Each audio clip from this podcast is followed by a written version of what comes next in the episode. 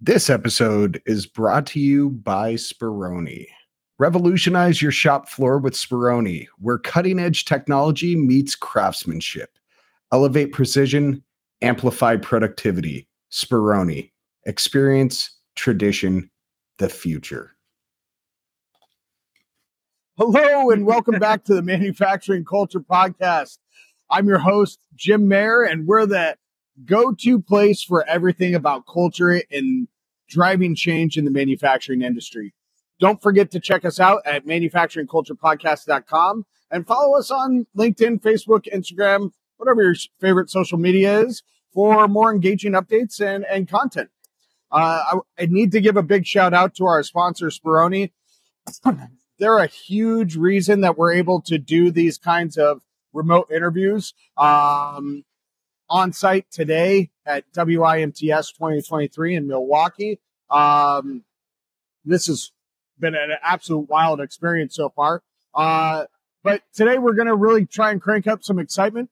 Uh, I need to know if you're ready to surf the wave of AI and automation because our next guest absolutely is. His name is Matt Kalnick, uh, and he's the owner of Left Hand Engineering, based in the beer and cheese paradise of Milwaukee, Wisconsin. Uh, Matt is not your typical engineer. He's an absolute engineering maestro. He bridged the gap between logic and creative thinking in a way that has Wisconsin manufacturing companies saying, give us more, please. He's got the Midas touch when it comes to new and existing product development, continuous improvement, and project management. But that's not all capital expenditure products, process flows, technical sales, production metrics. That's your guy. And talk about a trifecta of passions water skiing, manufacturing, and beer. Yes, sir. All right. That's what led him to Milwaukee. It's like he took a water ski jump right into the heart of manufacturing innovation. When he's not engineering the future, he's probably cutting through the Wisconsin waters or enjoying a local brew, all while contemplating the next big thing in AI. He comes back by a powerhouse of en- uh, talented engineers and product development specialists at Left Hand Engineering, all who share his entrepreneurial mindset. Because, hey, thinking like a business owner never really goes out of style, right? Matt graduated from Iowa State University of Science and Technology, where he honed his mechanical engineering skills and probably dreamed up a robot or two. So, buckle up and hold tight, folks. We're about to navigate the exciting world of AI, automation, and how to revolutionize your manufacturing game with none other than Matt Kalnick.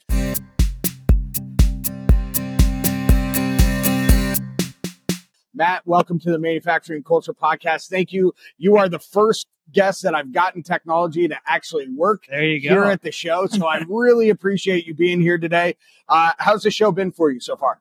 it's been good. This is this is the first booth for me as a as a company. Okay, awesome. So I've done a bunch of trade shows with other customers, with other uh, employers or employees throughout the year. So I know I know the cadence. I know what you need to do, but I've never done it myself. Got it. um, a mentor of mine who's actually speaking here tomorrow. Uh, he's like, "Hey, um, Wisconsin's they're having their manufacturing and tech expo. You should do a booth." That's awesome. And so, regardless if it's fruitful fruitful or not, it's it pushed us to develop a bunch of marketing materials, get us ready that next layer of polishing of Yeah. company. Of as I, I keep telling my marketing director Annie, the the the pitches that I'm working on in person, they're just not quite tight enough yet. Where Got you it. make that like full impact of oh I get it. Yeah. The content's there, but man, you got to mince these words in just the right way Yeah. to get someone's attention. I, I will say she did a great job on that She- booth. yeah. I mean, you guys both did, right? I, I it don't was know. all it was, It was all her? Yeah. she did a beautiful job. That booth's amazing. And I just tried some of the salsa that you had there. My taste buds are recovering. Yeah. I don't know if I will actually taste any of the food I eat in Milwaukee this evening because I think it scorched off like the top layer of the It's- skin. Yeah, I mean, we're we're big salsa connoisseurs, and one of my customers, they're, they're down by uh, Milwaukee Airport, a company Okay. by the, by the name of CRI Fabricators. Uh, we're doing a big process flow value stream for one of their main customers, and their lead guy, Ricardo. We were having chips and salsa at break one day, and like, Ricardo, this is awesome. Where'd you get this? And he's like, my wife made it. That's awesome. So when we were brainstorming ways of how can we the the trade show can be so tiring. It can be over, overwhelming, stim, overstimulating. Annie was like, "How can we get some better ambiance of just some kind of zen of like let's hang out and Yeah. talk?" And I thought, why don't we just try to bring chips and salsa in? I, I love it. I don't see it happen a whole often, right? Where, where people bring that kind of stuff here. Uh, so We don't we don't know if it's totally kosher, but you know that's the entrepreneurial way you go. Hey. and until Figure it somebody out. says that you've got to stop, right? Yeah. Like, You're you're doing it well. So Matt, tell us uh, more about Left Hand, right? So when I when you reached out, um, actually I think I reached out first and just said, "Hey, I'm going to be recording here," um, and you reached back out. I looked up Left Hand Engineering. Sure. You guys have not only an engineering side that I want to hear about, but also a different side. So Sure. tell us all about Left Hand Engineering. yeah, it's where to start. It, we we started. I always like to s- take the full step back of um, where where am I going? Why am I trying to get there? And I think we mentioned this over the phone quickly. Is for me, I want to be able to help people. Yeah. uh, I want to show up for people important in my life, and then I want to be financially independent as quickly and sustainably as possible. I love that. So I view helping people as job creation Okay. and job create. Let, let's build businesses around solving problems. Yeah. So all the way back into school, I had gone through a couple internships, engineering wise. Like, hey, this whole problem solving thing is cool, but I think it's where it's really at is building a business around. it. Okay. So I looked at my dad growing up. He was always around, and we grew up down in Illinois, and everyone in their everyone and their uncle worked for Motorola. This was when Motorola was going nuts. And we all lived in the same size house, nice neighborhood. Yep. But they were always gone, traveling. My dad Ah. was home at dinner every night. And so I was like, I want to be able to replicate for that. Or Yeah. I want to be able to replicate that for my future family. And um, so I realized he runs his own business. And I was like, hey, I, I think Iowa State has this new minor in entrepreneurial studies. Yeah. They'll take an extra semester in reality. What do you think? And he's like, let's go for it. So That's it totally, I mean, it flipped my world upside down, That's cool. completely changed how to look at the world. Yeah. And uh, so came out of school and had the full intent of when I have an opportunity to start something, I'm going to. Yeah. I just didn't know when. And so an opportunity fell into my lap. I was at the time we were running this side hustle called Vital Designs, Okay. and it was an outdoor product company that makes replacement lids for your Nalgene water bottle. Really, Very niche, very niche. very niche. Uh, but the the number one failure part, point of those bottles is the cap. The lid breaks Really? all the time. Okay, yeah, These I things see are that. bomb proof. Yeah. Uh, so Buddy and I thought, wouldn't it be cool if we redesigned it and made it uh, more durable? And then with Really? that, we, we built in like a bottle opener. We added paracord. Uh, we there's a little five millimeter uh, screw thread insert, so you can do your GoPro. That's awesome. The the concept was, hey, you have this water bottle with you every day. Let's make it do more. Yeah. So while we were building that, running our or doing our corporate jobs, we got exposed to the world of small business. And at the same time, we're doing all this product development back in the maintenance shop and talking with vendors and suppliers. And I had an opportunity fall into my lap. Uh, a company they needed help i- in the world of sheet metal architecture, um, Okay. and they said, "Hey, uh, we know you're looking to grow this other company. We need part-time help. Why don't you come on and and start?" That's awesome. So that started Left Hand Engineering, and uh, we've been running since. We've primarily been probably the past five years, and it was strategic. Of I wanted to be able to cut my teeth as a legitimate engineer, do some legitimate projects, bring some products to market, Yeah. to show that we're technically competent, can Yeah. see the whole picture. Uh, and then once I felt I had got to a good turning point, we started looking at hey, what's what's the next opportunity? Cool. So we've we've got a nice base in product development, process improvement. Call that very entrepreneurial. Yeah. Engineering, and we kind of fill this niche of I see business owners as wearing one of two hats, typically at the same time. Yeah. Operations and then sales and marketing. Yeah.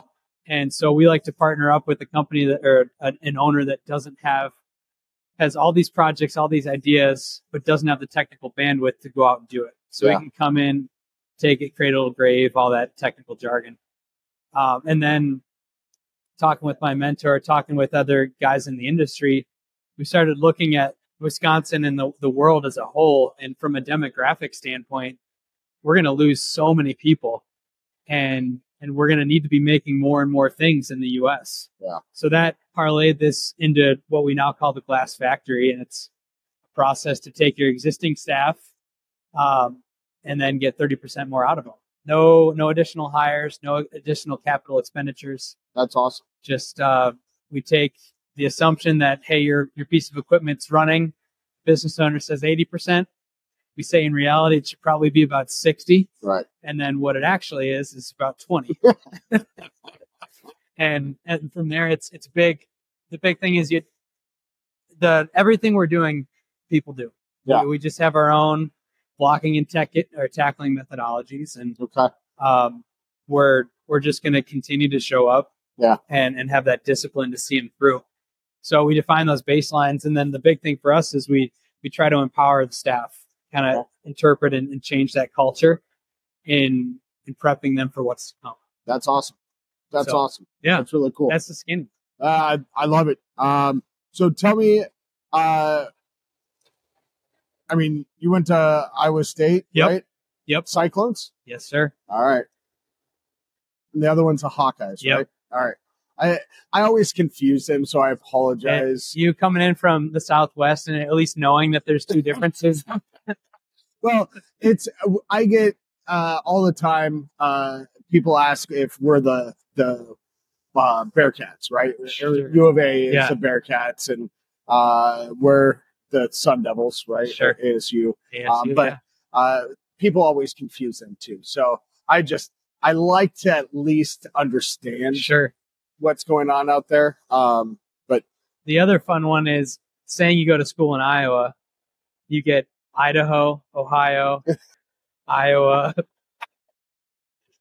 they're like, "Are you the Vandals?" Yeah. They're like, no, that's Idaho State, Yeah. man. We're in Ames, Iowa. Oh, that's awesome. Yeah. Um, so tell us about your journey. I, I mean, you know, you've talked to us about left hand and, and Sure. what left hand does, but how did you, I, I mean, get to Wisconsin? You love jet ski, water ski, water, Water ski. ski, beer, and automation. How'd you get here? Sure. Uh, well, growing up in Illinois, I, I actually did not want to live in Illinois after s- after college. Okay. So didn't fit the outside culture that I like. Didn't fit uh, from just like a fiscal responsibility standpoint. State of Illinois is not run the best, and I just didn't want to be around it. Yeah. So uh, still wanted to be close to family, and and I had always had grown up summering in in Wisconsin at lake houses and, and Okay. whatnot. I did an internship uh, halfway through school in Waukesha, Okay. so I got a little taste of, of what Wisconsin is like. And the, the first job opportunity I had was in Waukesha. How much reading have you done on a guy by the name of Peter Zion? Who? Peter Zion. None. He, again, a mentor of mine got me onto him. He's a geopolitical analyst Okay. and looks at the world in three buckets people, natural resources, and the geography between them. And his his stuff on YouTube, I've listened to a bunch of it now, and it is fascinating how he explains it from a very like engineering world constraint standpoint. We keep Cool. thinking this world, our world has infinite capacity. In reality, it doesn't. Yeah. And there's physical barriers between this things that we need raw material wise people and he the way he explains it it's like it's super interesting and it really um it makes me want to not makes me want to i will continue to double down on the us because if you look at um and i'm actually i'm doing a talk tomorrow on it's i call I'm, it's called the robot robots won't take your job Awesome. and it's it's five steps of prep. It's what the glass factory is. Yeah. Getting companies ready for the world of AI. Yeah. We're not we're not firing anyone. Everyone's going to be making more money. We're going to be working less. It's the only way we're going to have to do it. Yeah.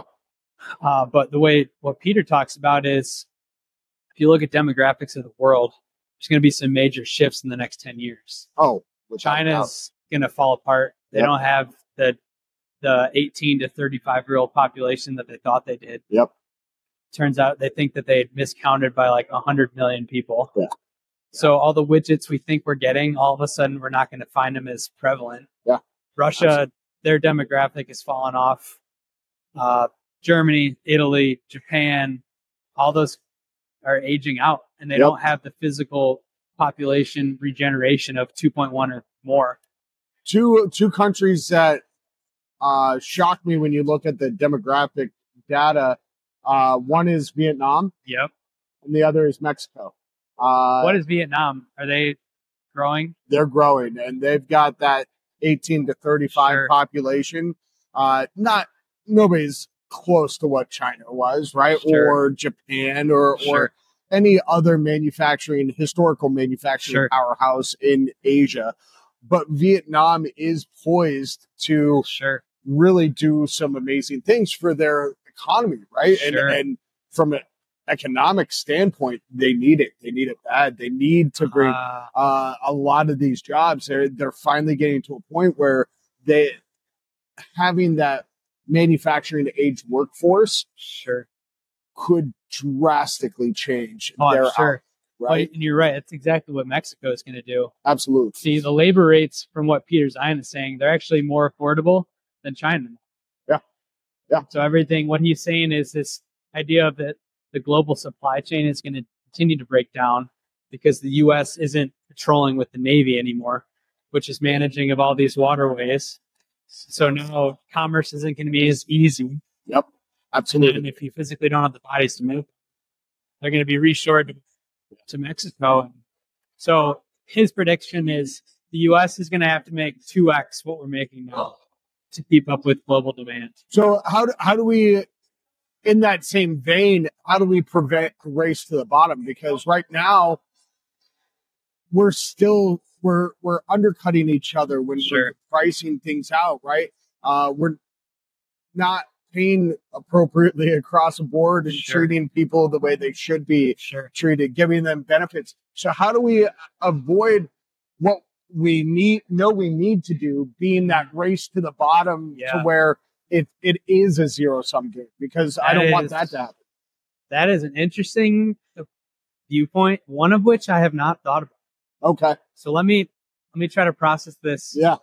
uh, hand to mouth here. So if we if we look at the premise of manufacturing in, in the U.S., where at least where I'm starting to focus is medium, small to medium sized companies, Sure. targeting to start high mix, low volume job shops. Yep. If if we look and if we study historically what capital equipment is being uh, utilized at in machine metrics, they actually have a great rolling uh, Great. year over year. Yeah.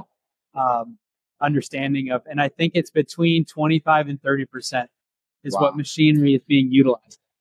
Wow. So what that tells me is there's still enough fat on Oh. the pig to go after new work. You just have to be more efficient internally. Yeah. And if you increase that throughput, there's going to be more to go around, and you don't necessarily have to drop your shorts pricing wise to go get the work.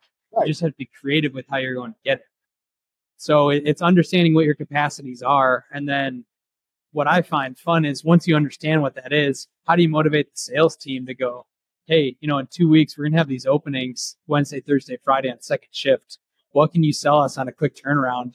We don't have to be making a ton of money. But what if we're at least keeping those pieces of equipment active?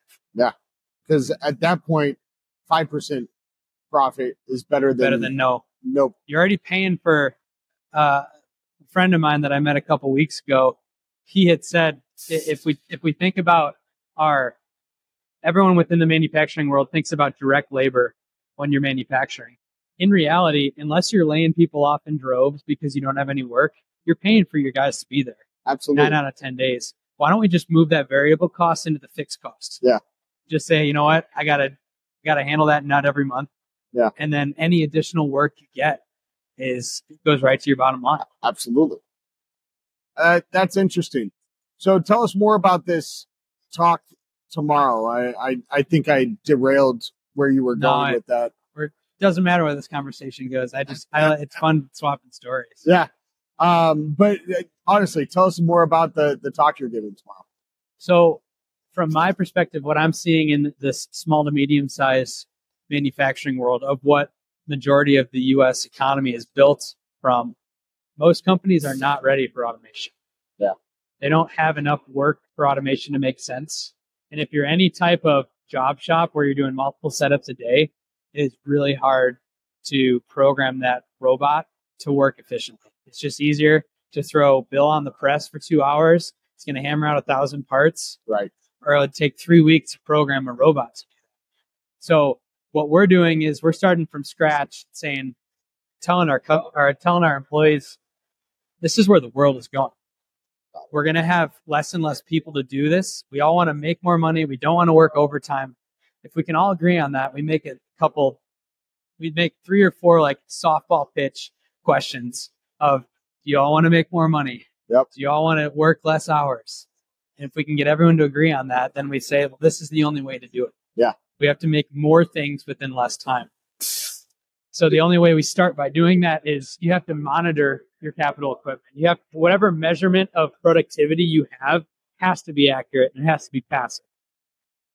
Okay, so I have, uh, oops, I have uh, a client who measures, you know, uses spindle utilization Yeah. as a metric of success. Okay. Uh, they we worked really hard at trying to figure out what three KPIs Yep. could measure their success. Sure. Um, one is revenue. Yep. One is um, scrap rate, right? Okay. Decreasing scrap rate. Yep. And the, the third is increasing spindle utilization, Yep. right? Um, they are, uh, how are those metrics different, right? I, I mean, I know how they're physically different because they're measuring different things, but there's got to be a correlation Yep. between all of them, Sure. right? So, Yeah. uh, Yeah, there absolutely is. it, I, I- it took me a while to get to that question, but I Sure. think you know where I'm trying to go with this. So the correlation that is it's a great um what I see fr- as like a consultant, and I don't really like the word consultant because I much rather go in and be a member of the team and Yeah. and, and be in the trenches with everyone. But what you see from the outside looking in is a very, it's just a business. Yeah. You look at it simply. And so if let's, let's say the, the manufacturer's looking to do $10 million a year. Well, at some point you're recognizing revenue, right? Right. Typically that's once a month at month end. Yeah. Okay. So that gives you a metric of month over month. If you're not shipping air, so at some point you're shipping products, right? and those products typically are at some type of average order quantity of 50 100 250 parts per well those parts are made somehow either you're welding things together you're running parts on the cnc uh, brake presses are going up and down your laser has to be running Right. at some point that equipment has to be moving Right. in order for those parts to be made Yep. and for you to recognize revenue that means you're shipping parts Okay. so we, you're you're you're absolutely right. The the KPIs we kind of run to right now is this trifecta of we're obviously looking to hit some type of financial goal. To hit that financial goal, we need to perform to some X amount per day, per week, per month, whatever that is. Yeah. So we're actually working towards the the contract manufacturing shops that I see is a lot of it's feast and famine. So they'll have work up to their eyeballs, then the next week it's pretty quiet. Well, in reality, they're they're still doing they're within a couple hundred thousand dollars of revenue month over month. Right. So that feast and famine really isn't as great as you think it is. Uh, but then from there, you're still making all these parts. Got it. So what we work to is just simple lean manufacturing, single piece flow. For your single piece flow, let's treat it as one job. Right. How do we get that job through the facility as quick as possible? I like and it. the, the KPI or the metric is the three things we look at is what is total revenue shipped. There's a, a job number, a s- number, total number of jobs associated, and from that total number of jobs is the total number of parts. Okay. So we know that there's a, a threshold of capacity of how many parts you can physically make per week. Yeah, yeah. Because it's a job shop, you're going to see this wild range of revenues roll through the shop. Right. So we do this like trifecta of we, tr- we're going to do a better job of level loading week over week and understanding what revenue is actually flowing through the shop. Okay. So we want to hit a target number of call it 200,000 a week, 100,000 a week, whatever that is. Yeah. That 200K is going to be equivalent to 15 jobs and 1500 parts or whatever those numbers are. Yeah. So every week when we run the production schedule and, and see what is in our backlog, what do we have to ship this week? Does what we have to ship this week meet our, meet our, net, uh, our magic number? Okay. as far as parts and jobs and does it match our revenue number. Yeah. So that's the game we're going to play going forward. I like it. I And, like it a and then lot. from there, it's I like it a lot. Um, so tell us, uh, talk to us a little bit about Wisconsin because sure. uh, I didn't really realize how innovative Sure. of a place this was overall. Sure. And uh, walking around the show today, uh, there's some pretty innovative companies that Sure. live here in in Wisconsin. Talk to us about why you think that is. Why why has Wisconsin up in the northern part of the Rust Sure. Belt become this this place where innovation happens? Man, that's a great question. Of which I don't know the answer to. I th- it's probably in the culture. It's in the fabric of the community. We've been making things here since World War II, really. Okay. So there's a lot of legacy of, of making. And I think it's that Midwest scrappiness Sure. of there's a lot of pride in making of things. Yeah. And I think what what fascinates me is the diversity of what is made here. Yeah. There's so many industries that feed everyone talks about the Boeings, the big companies of the world. A lot of those parts are made here in the Midwest Yeah. and then shipped out elsewhere. Yeah. I don't know. I, I, I can't answer that. It's a, Okay. Okay. the innovative culture. I don't know. So what once you uh with with left hand Yep. a- and the glass factory, once you start measuring the right things or Yep. with, with your your clients, what's the next step? That is a great question. So we need to understand that we're getting good data to start. Once we know that, we we then utilize the existing sales and and whatever production data you have. Okay. If you're reporting financials, it's going to give us a decent Yeah. understanding of what's happening. And and what I always see is the employee has a certain idea of what can be done. The owner has this grandiose goal of typically revenue or profitability Right. of which don't always correlate. So what we do is we take the existing data and we we keep, we create realistic improvement plans of let's do 10%. Instead of working 220 minutes, let's work for 240 minutes. Got it. That's the stuff that will slowly increase. And then from there, it really starts from the top down of we try to we try to only partner with business owners that are looking to invest in their company Okay. and, and really invest in the employees. Yeah, yeah. So we have under we have um, uncovered, which I'm sure you would agree with, is there is this lack of understanding of how you actually run a business. All Huge siloed mentality of Yeah. everyone's really good within their work center, Yeah. But once it's out of it, they don't understand what happens, and Yeah. myself included. I, I am a self-taught business person. I got a technical degree, and let me Right. tell you, Iowa State didn't teach anything about business until I went into the the minor in entrepreneurial Yeah. great, awesome program. Both both are awesome programs, but an engineer is taught to be an engineer and only an engineer. Yeah. So if we can assume that the, the assumptions we make are, hey, you're a profitable business, everyone wants to make more money, Yep. and then uh, does your goal what? it- Hey, Mr. Business Owner, Miss Business Owner, what is your goal in the next five to ten years? If it's you want to continue to see your company growing, well, this is the way we have to do it. Here's why Got it. the employees we have today, you're going to have to keep them. Yeah. The only way you keep them is by investing in them. And Yeah. Like not just financially, but being there for them. Absolutely. And Yeah, it's I mean, you have to be a human, right? You have to treat them like human beings. They're not just exactly. numbers on the bottom line. And, and everyone is super smart within their department. Yeah. But what's going to happen is if you've got 10 employees today, you're going to only be able to find seven in the Yeah. next five to 10 years. Yeah. So Kim that's doing supply chain is going to have to do supply chain and a little bit of accounting. Yep. Bill that's running the press is going to have to help out with shipping. Yep. It- there's this cross functionality. Everyone's going to have to know what everyone else is doing. Yeah. So to answer your question, once we get everyone to buy in of this is where we're going, we we do like fourth grade style education of how do you run a business Really? and so we get everyone in the classroom and do lunch and learns I like it. and every two weeks we go through a different department I like it's it. very hands-on style of tomorrow when I'm doing my little presentation, we're going to do an accounting seminar, cash flow, and we're going to be counting beans, That's awesome. showing how projects go in and out of the bank and what happens with rework or what happens if you buy all this material and then pay for payroll and then you don't get any projects hitting. What happens to your bank account? Wow. Why cash flow is so critical Okay.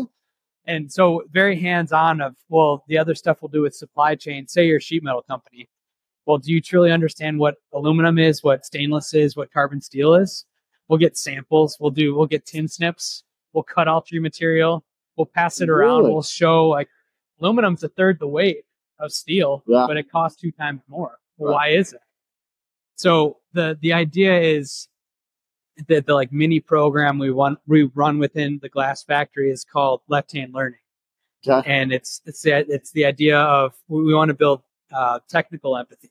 Yeah. So everyone technically understands what other departments are doing. Yeah. And the goal is to create this curiosity of proactive thinking. I like it. Um, and I assume those courses have all been created by you and your team. Yeah. And and once again, we're not doing anything crazy, crazy innovative. We're just we're utilizing lean principles and a good approach of we care about your team. Yes. Let's make sure work is enjoyable. I like that. So what what kind of cultural shifts do you think the industry needs to take to be able to adopt more AI and automation to Ooh, great question. make the the changes that we need to Sure. make to continue to thrive in this Yeah. country? my my hot take, as I I said earlier in this episode, is most companies are not ready for automation. Right.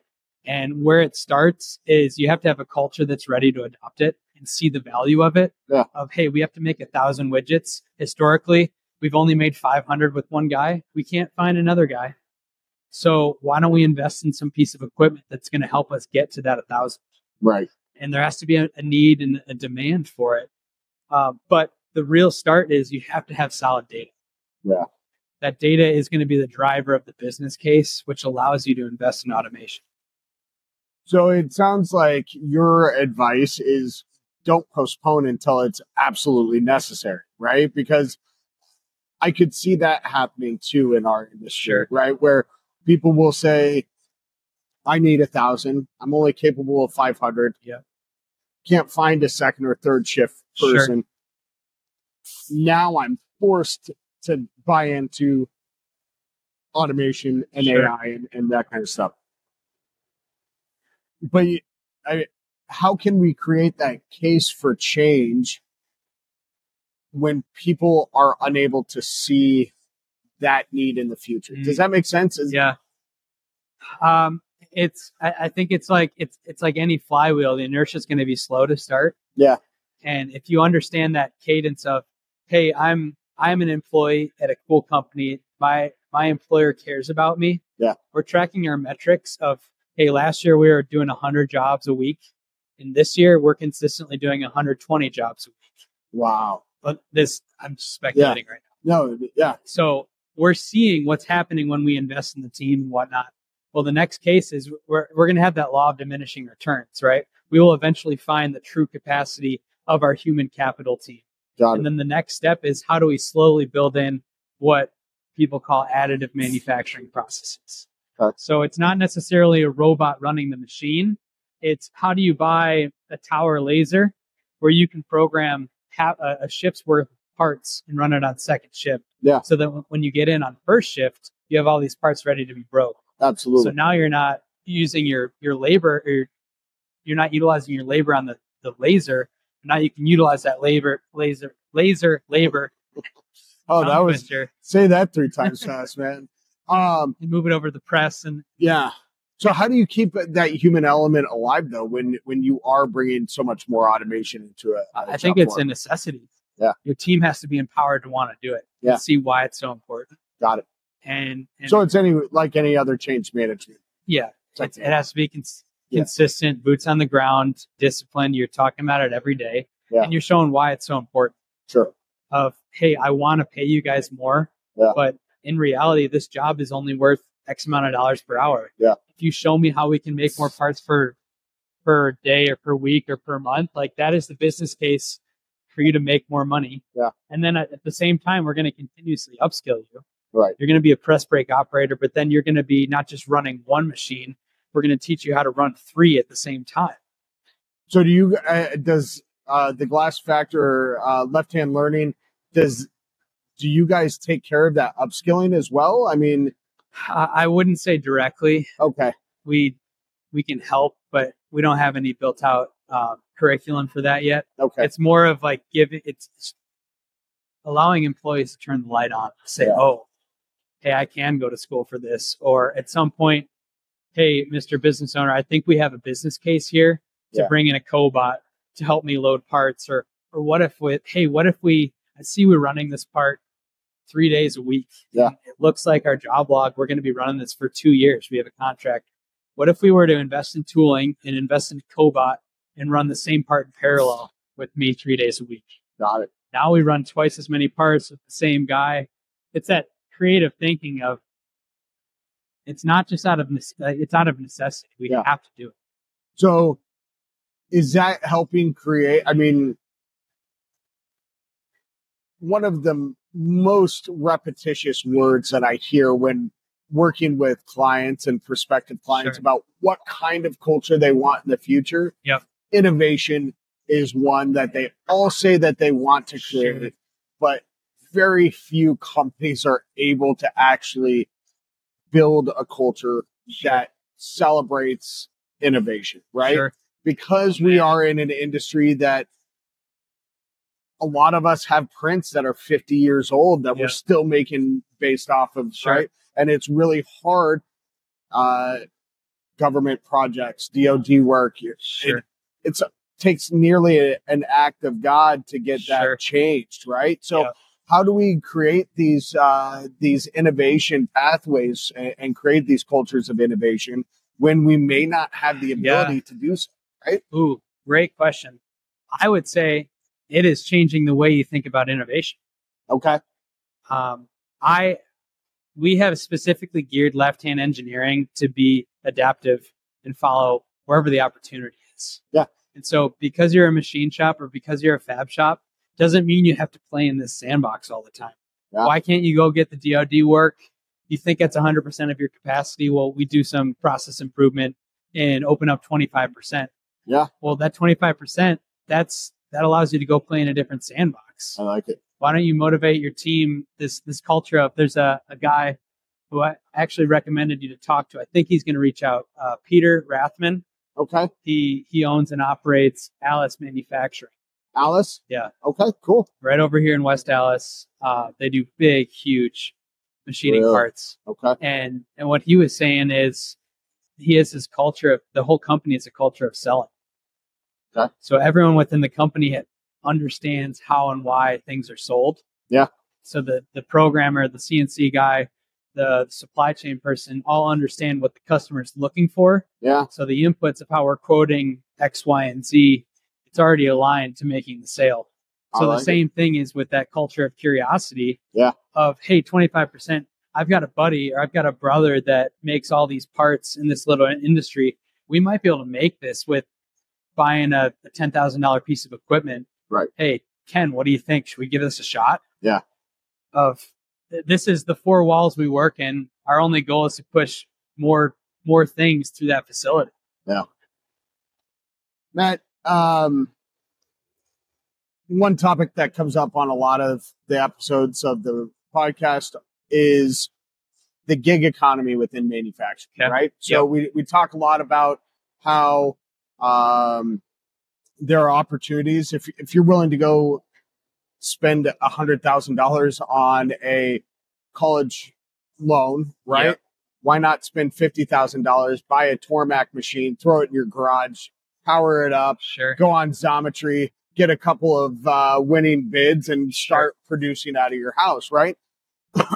Which I still think is an awesome thing that that Yeah. people can start doing um, if they instead of going to school, instead of going to work for the Sure. man, or or after they're done working for the man, right? If they Sure. want to start their own gig, Sure. it's a viable way.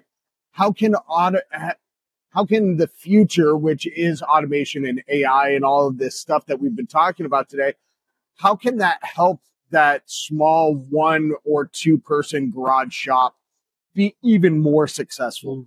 Good question. Uh, so what we, the glass factory for us is a five step process of which we might change to three steps. Five might be too much to talk Okay. through.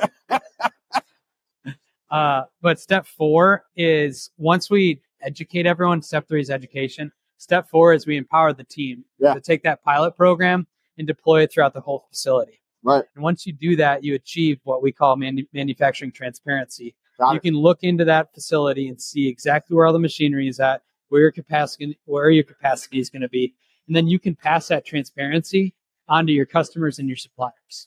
Got it. So what Amazon is doing, where you can log in and follow the blue dot to when your package is being delivered, Yeah. every manufacturing company will be able to do that. You Yeah. just have to build the data set to do so, and then the infrastructure to build it out. It's basically the Domino's pizza tracker, right? I. It's funny you mentioned that. It is in my presentation tomorrow. Is it really? Yes. That's awesome. So to answer your question about AI, machine learning, all that stuff, it is the future without a doubt. Yeah. But all of these companies, manufacturing wise, have to prepare for it. Sure. The software company can be fast and nimble because they have they don't their invis their product is invisible. Yeah. Manufacturing is, is slow to turn. Yeah. But it's the base of our economy. Absolutely. So there's this adaptation that's going to have to happen. Uh, but the guy that's running the gig economy out of their um, out of their garage, where I actually see automation, AI, and machine learning, is my bold statement is it's going to replace office jobs, not manufacturing jobs. I I agree. so if you are, let, let's, I always look at things ultimately boil down to time. Yeah. If you're running 40 hours a week and, and you want to be making parts in your garage, you ultimately need to be pushing boxes out of that garage to ship and recognize revenue. Right. But where you're, where are you spending your time?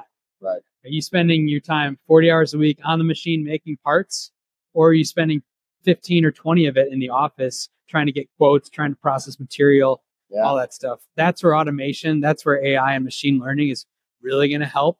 Is how do you automate the sales process? Make Right. it as easy as possible. Right. How do you automate uh, your supply chain so that you have some type of algorithm or machine learning where you can reach out to all of your supply chain and say, I need X material delivered by X date with this amount of tonnage or pounds. When can you get it here? Yeah. So that you don't physically have to be doing it. You can be focusing on making parts. I love it. I love it. Um, what are three things? Uh, this is a question I ask everybody, right? Yeah. Uh, what are three things that either you've done internally at Left Hand to change the culture? Yep. Align the values, right? Sure. Or what are three things that you think the industry can do to change the the culture of Hmm. the industry? Either or, you can answer I, whichever I think direction you both want. of them, both of them uh, coincide and, and kind of uh, come to a, a point. Is like, we have this? How do I phrase it? Leadership is really hard, Leadership's hard, and no one really trains you how to be a good leader, especially in a shop.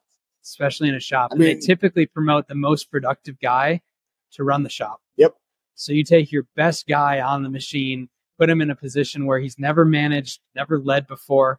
Yep. Doesn't like working with people, and defaults to the way his manager, his first manager treated or him. or the way he wants to be treated. right, exactly. So I look at it as, and I, I reflect on this a lot, is I am I'm young, I'm growing as a leader myself, and like we just have to continuously and ridiculously double down on our. Yeah. They're going to continue to f up. Yep. As my mentor says, people are messy. They're always going to be messy.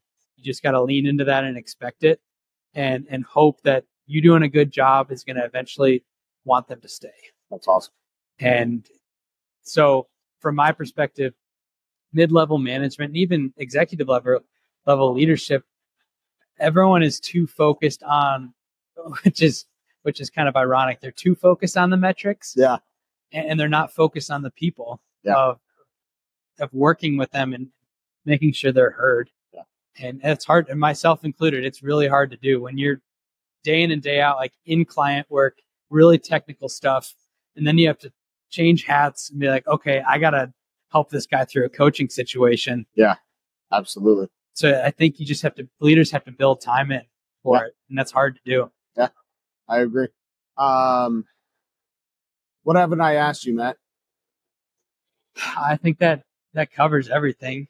All right. What? Who's um, your mentor? You keep I- saying my mentor. Yeah, my mentor. Keep him anonymous. No, I'm just kidding. uh, his name is Kent Lorenz. Kent Lorenz? Yeah, and he's speaking tomorrow actually uh, at an AI panel. Asieta? Uh, he used to. He Yeah. used to run it. Yeah. Okay. And I, I- think it's called Aceta. Asita. Yeah. Yeah. I've, I've never been able to say it right. So I apologize, Yeah. Asita, and anybody else maybe listening. I'm supposed to chat with Kent tomorrow. Uh, so Tell him we talked. He's he's an awesome guy. He um, he is an engineer that is very approachable Yeah. and, and sees the world and these big problems and can boil them down into very simple engineering solutions. that's awesome. I dig it. So Well, man, thank you very much for being on today. yeah, appreciate your time.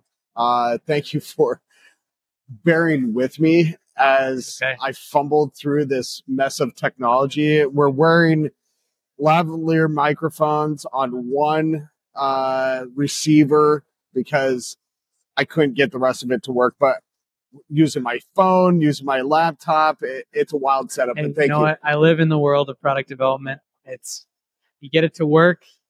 Doesn't matter how you got it to work. Absolutely. I've got a pile of technology next to us here. It's hilarious. Um, uh, so again, thank you very much. Appreciate your time. Uh, that was some amazingly valuable insights on the intersection of AI, automation, and culture in the manufacturing industry. Uh, it's given me a lot to think about, and Sure. I'm sure that our listeners uh, are also uh, thinking, processing everything that they've heard. So if you're craving more, and let's be uh, uh, uh, if you're craving more, and let's be honest, after a chat like that, who wouldn't be? Head over to our website, manufacturingculturepodcasts.com. There you'll find all of our past episodes, at least the last eight of them.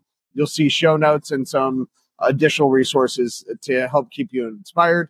Uh, also, don't forget that any of this would not be possible without the generous support from our sponsor, Spironi. Uh, they're not just supporters of the podcast, they're visionaries in their own right who believe in the power of a positive, innovative company culture. So, a huge thanks to Spironi for making this episode and our future episodes happen. Now, here's my ask for all of you listeners out there. If today's episode resonated with you, please share it with your friends, your colleagues, your grandma, uh, your boss, anyone who you know who's passionate about uh, manufacturing and, and culture uh, as we are. And if you've got a minute, please rate and review the show. Your support keeps this amazing community growing and helps keep us uh, delivering the content that you have grown to enjoy. Uh, until next time, folks, keep making things and have a great day. Thank you.